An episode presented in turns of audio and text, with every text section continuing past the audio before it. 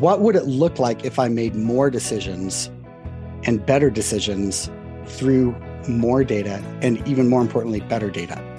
Hey everyone, it's Noah Barnett, the VP of Marketing here at Feather. And today in the studio, I'm joined by Tim Lockie, the founder of the Human Stack and a great friend, uh, a good confidant, and a, a, frequent text buddy. So, uh, hey, Tim, it's great to have you in the studio today.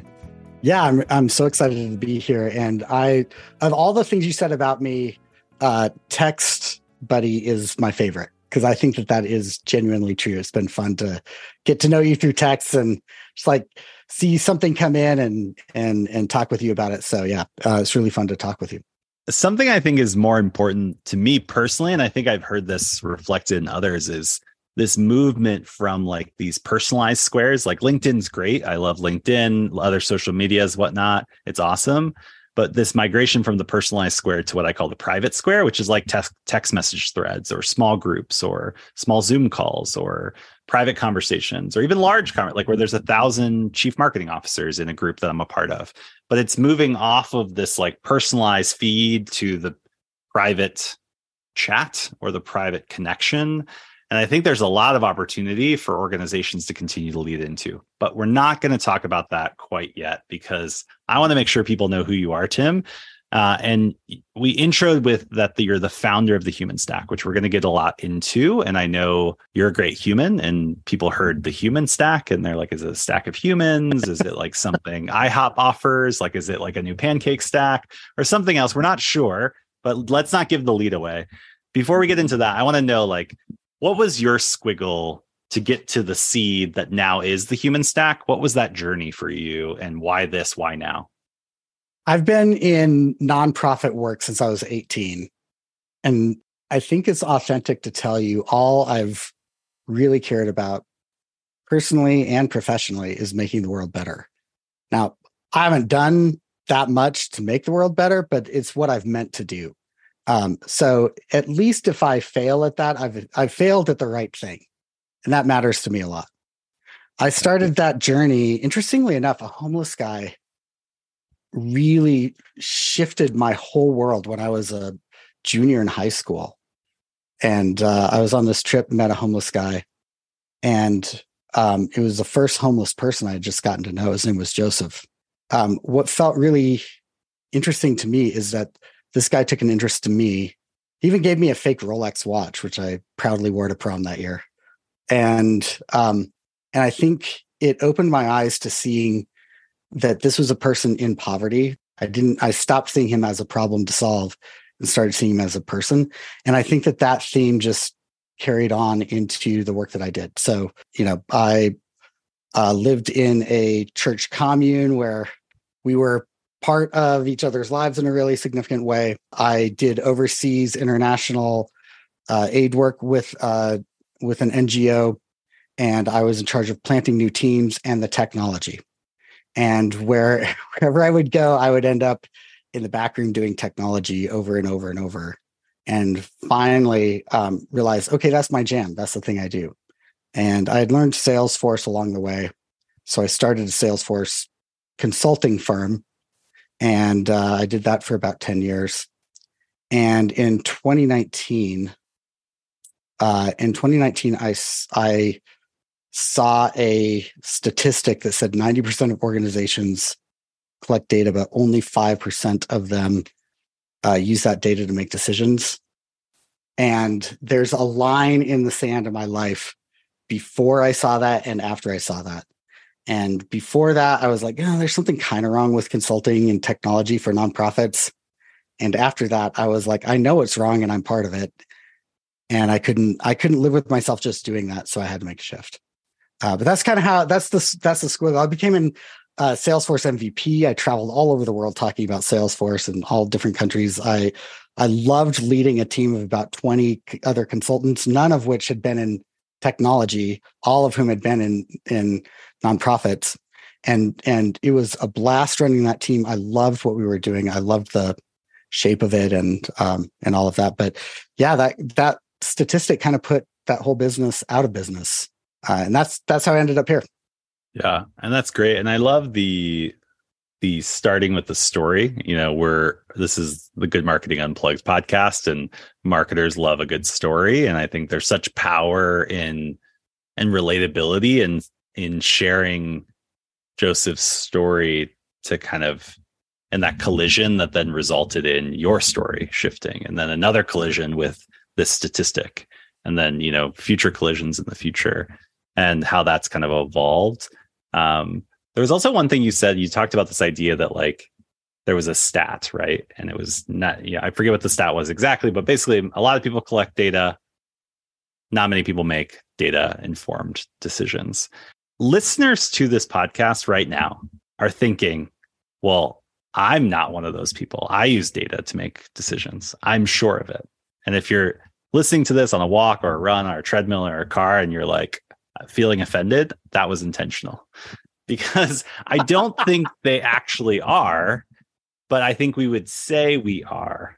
So, what qualities or attributes would someone have that they then know that they are using data to make decisions versus having data and making decisions? Because having data and making decisions are is different than using data to make decisions. How would you unpack that for our listeners? I mean, very carefully, first of all, but um, I I do if you are on that treadmill and running, I do encourage you to hold on to that offense just for a second because it's it's an energy. All right, so let's convert that energy now to something positive, which is what would it look like if I made more decisions and better decisions through more data and even more importantly, better data.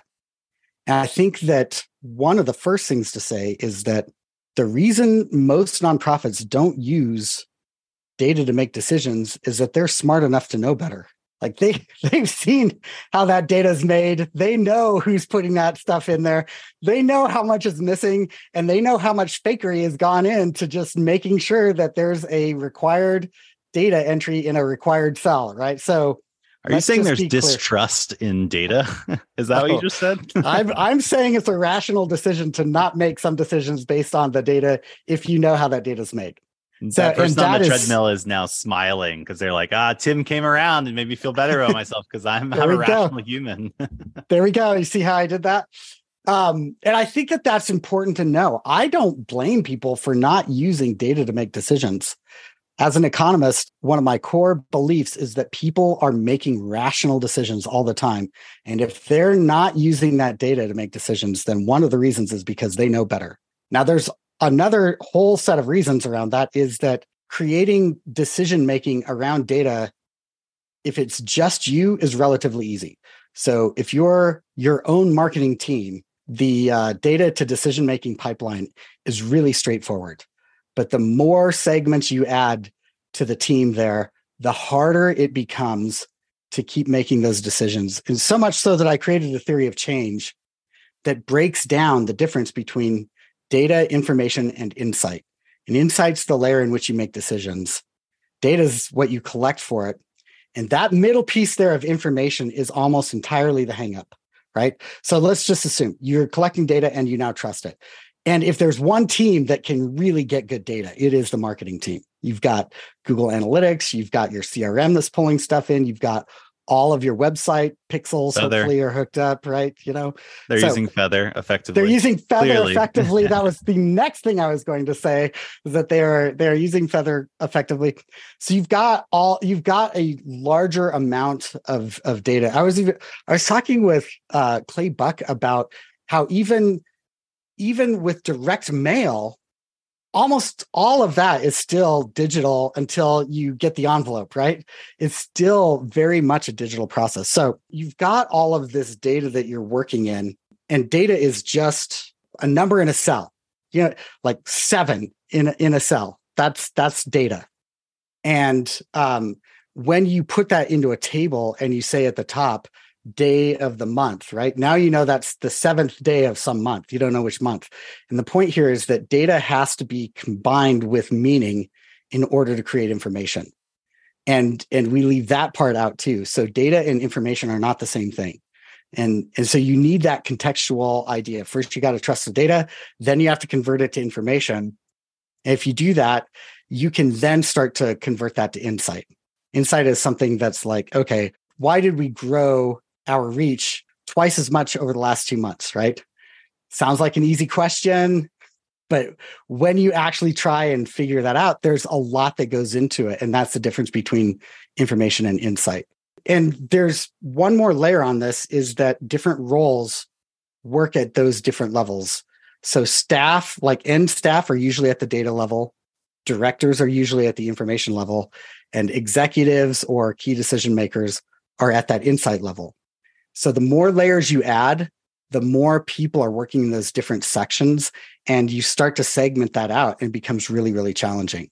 So I want to say it's it's actually a big lift to make data informed decisions. It's not easy, even even if you have all the data, it's still not an easy process and requires a lot of practice. Um, and so, yeah, I think that that's just uh, hope. Hopefully, that makes you feel better if you're on if you're on the treadmill there listening to this. Uh, and and there's a lot of reasons for that. But it is. I do want to say it is possible to make increasingly better decisions with increasingly better data. So you referenced these three circles, and you also talked about the complexity of them uh, increasing as team sizes increase, or the more players in each of those circles are. What are ways to evaluate where you're at in this? You know, we we slapsticked or jokingly said like most people on this listening are in the category where they're making they have data and they're making decisions, but they're not using data to make decisions. Um, how do you evaluate where you're at in the maturity of your ability to make data informed decisions? What questions might you ask yourself or your team? The very first one, and and this is not going to sound very data informed, but I do want to say instinct is actually an incredible data point. So I don't under I don't underestimate the power of instinct. And so the first thing that I do when I'm working with an organization is I ask them six questions about their digital health. Three that are human stack, three that are tech stack. And one of the tech stack questions is, do you trust your data? And if you ask a whole team, you know, or a whole department, do you trust your data?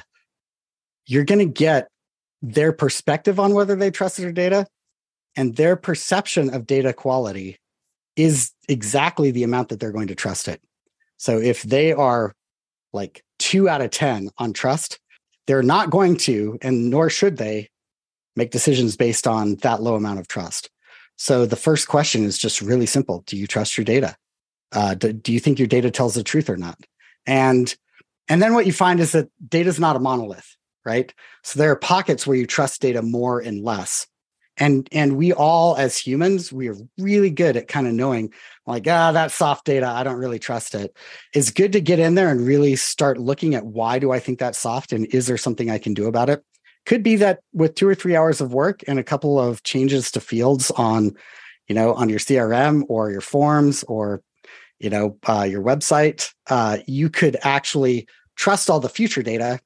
And with a few more hours you could trust all the historical data. And now you've shored that up so you so it's not soft anymore. So there's so data can actually be improved upon. And i think that's something that we miss. We're like it's either we trust it or we don't. It's not really that way. It just depends on the question. And then the last thing i'll say on that is you'll know that you're starting to answer the question am i making this decision based on data if you can point to the report that gives you a line in the sand on here's how i made that decision based on data not just I did or didn't, but okay, if if we're seeing that this reach is increasing by this much, if we're seeing, you know, that we're finding new followers growing by this much on this A/B test, then I'm going to do X. And if you can draw those out in advance and then let the data start pointing you to it, you'll find that you're more comfortable or you're you're starting to make those decisions from data in a different way.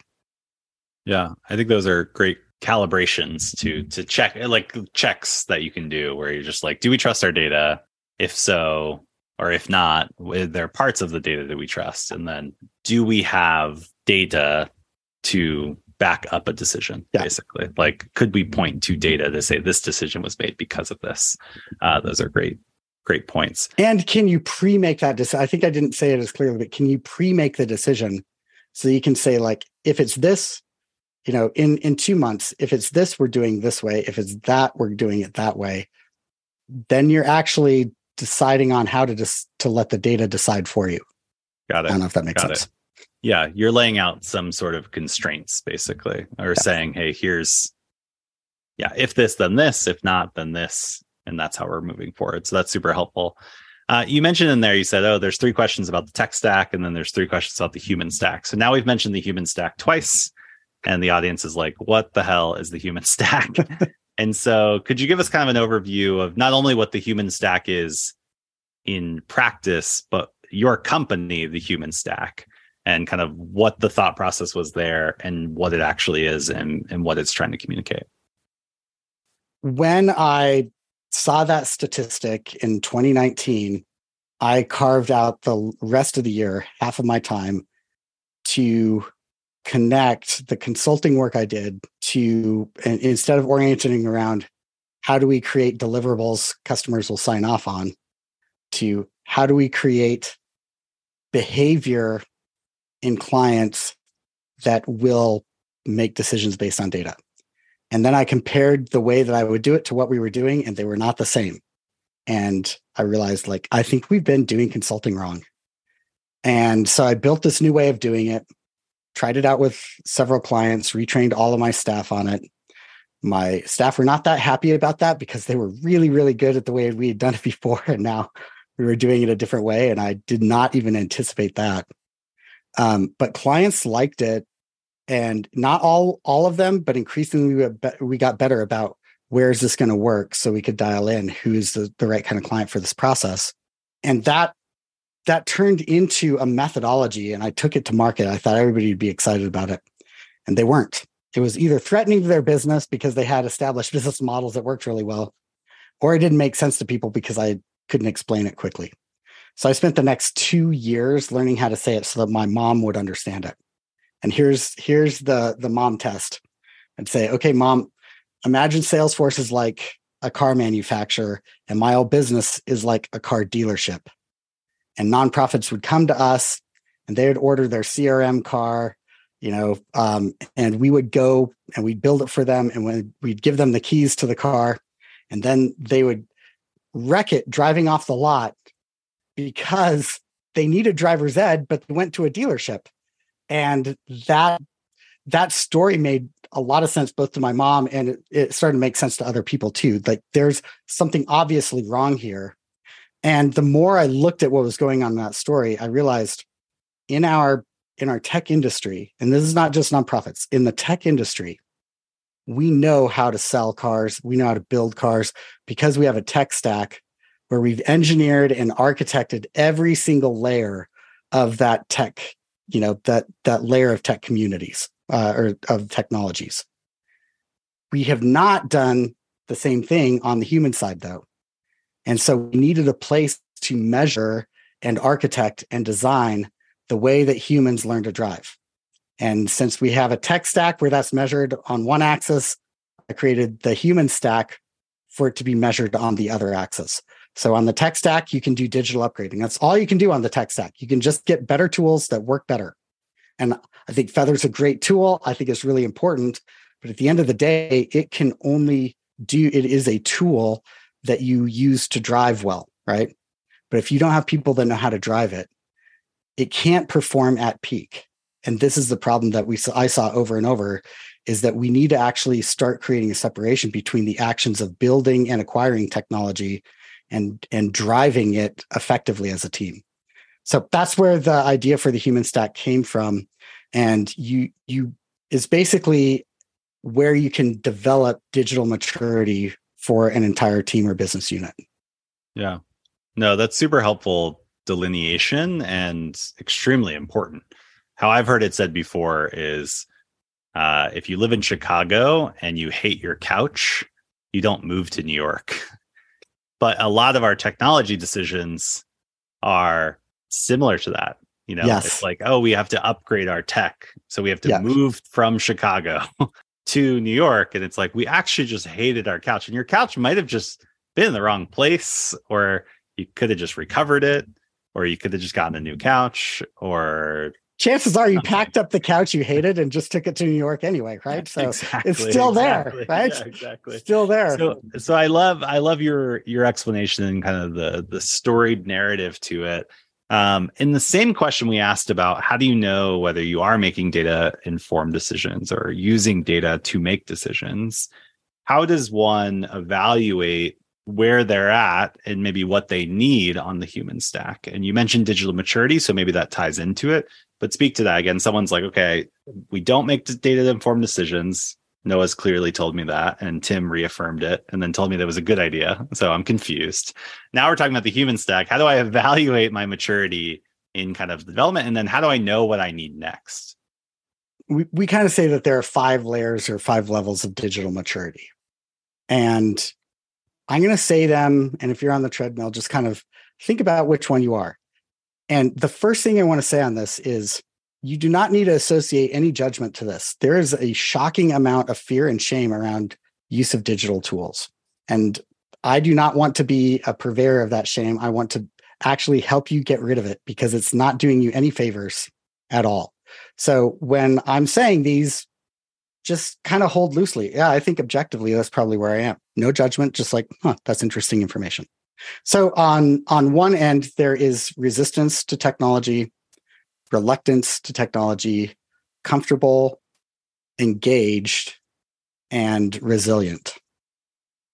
Now, I suspect, Noah, that you, like me, are good at tech. It's just like natural, kind of easy for us. We're resilient. Um, and I think one of the big issues in technology is that almost all the tech is built by good at tech people.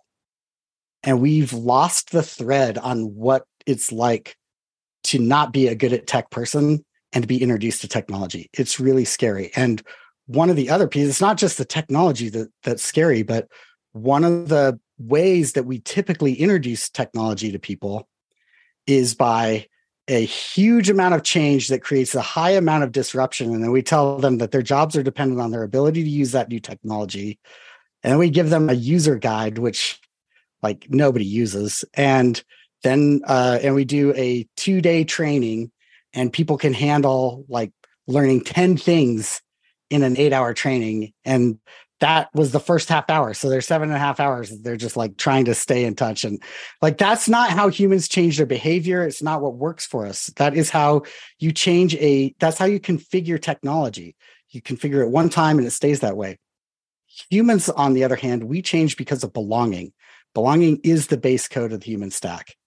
And so we need to actually start to ask questions around how how does using this technology pull someone closer into the culture of our organization?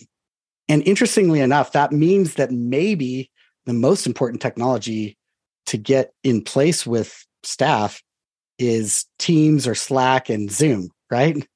Because these are places where you actually connect with people. And the big shift that's happened is that we've moved to a place where our culture is hosted in digital tools. Um, and so I'm just saying that it's probably the case that most people creating the technology are resilient. And resilient people have a low tolerance and patience for resistant and reluctant people, especially.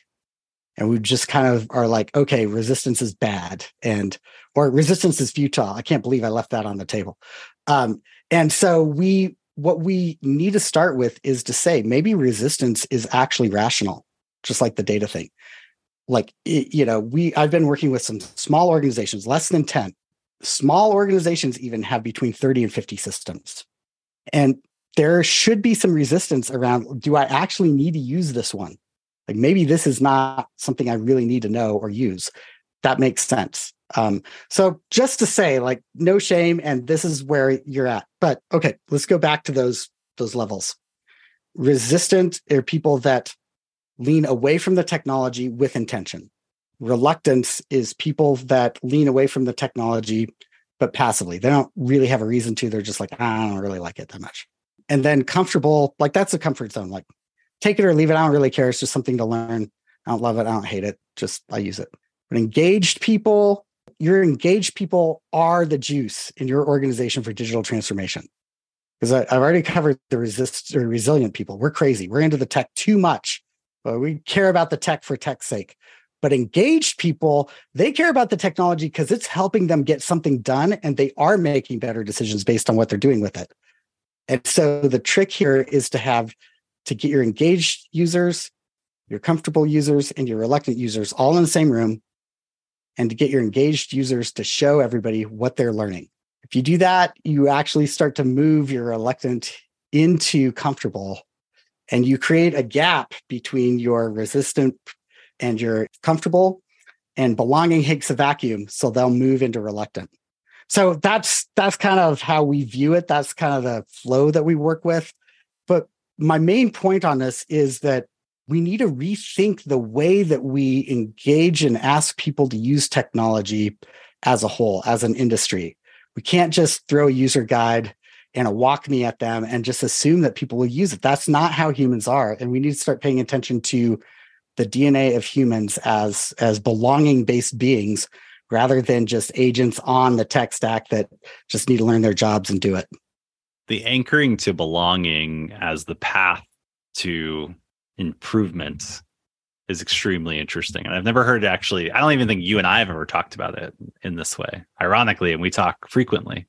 Uh, obviously, not enough or not specifically enough. And I, I think many can resonate with this desire to belong and to be a part of it and also then feel reminded of circumstances when they felt un- like they didn't have belonging because of maybe it was a technology thing or you came into an organization that was using a technology that you didn't understand or even just you walk into a new organization and there's like all the acronyms and you're like i don't know what any of this stuff means. Um, and you feel that right? But i've never again i've never heard it applied to like technology adoption or the the collision of technology and humans to like produce performance. And so that was really resonant and i feel like i'm very pensive about that now and how we create cultures even internally in my own organization as a marketer there's a lot of marketing tools that you use. And there's a different level like marketers are kind of all over the place. They can be analytical they can be super creative and you kind of have this experiment where you put all these people together you call it marketing because you're supposed to be ambassadors for the market and you're supposed to coordinate a bunch of ings that engage the market with whatever you know your organization does. In this case connect you know communities to the cause for many of our listeners and the spectrum of maybe defaults across that are going to have a different appetite naturally towards technology but additionally then a different appetite or familiarity or acumen with the technology that's being used today. And so going back and saying it's not about those things first and foremost, it's about do you feel belonging to the organization and is there connectivity? Is such a uh, removal from what would be the typical playbook. And I feel very challenged even in some of the things we're dealing with in my own marketing team on how we drive this. So for someone in my shoes right now who's who's kind of heard this for the first time or kind of thought about this, what are things that we can take action on now? Or what are the things that, you know, someone that's like, wow, this has been really helpful. I finally see it. I see the two this two vectors. I think I know where we're at. Wow, we're not where we want to be. Wow, this belonging thing's really powerful. What what now? What what do you advise someone that's feeling that way? And I feel that way right now. Um, what what do we do now? What do we do next?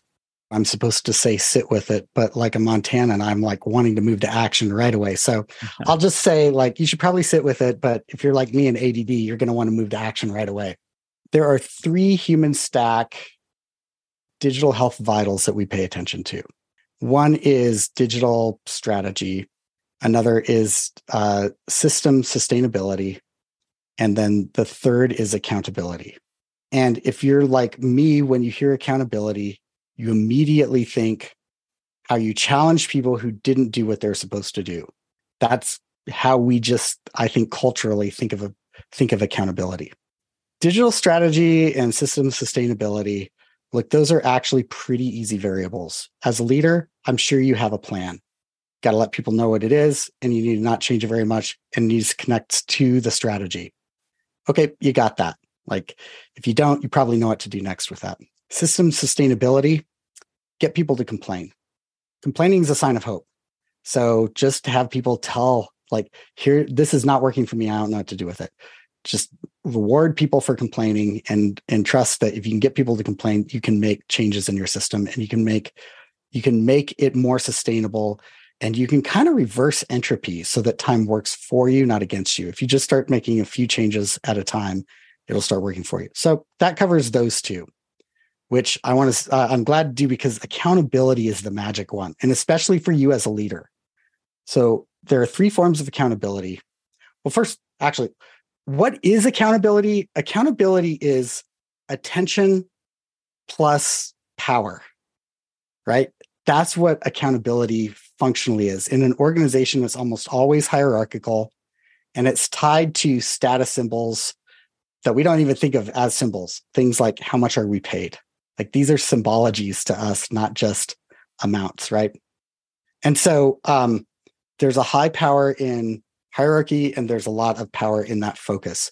But accountability is just attention.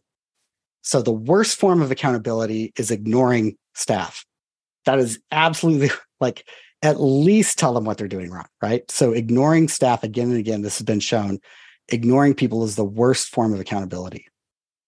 The second one is um, focusing on behaviors you don't like.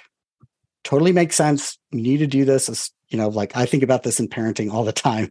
Like you have to fo- you have to be aware of that, and that's important.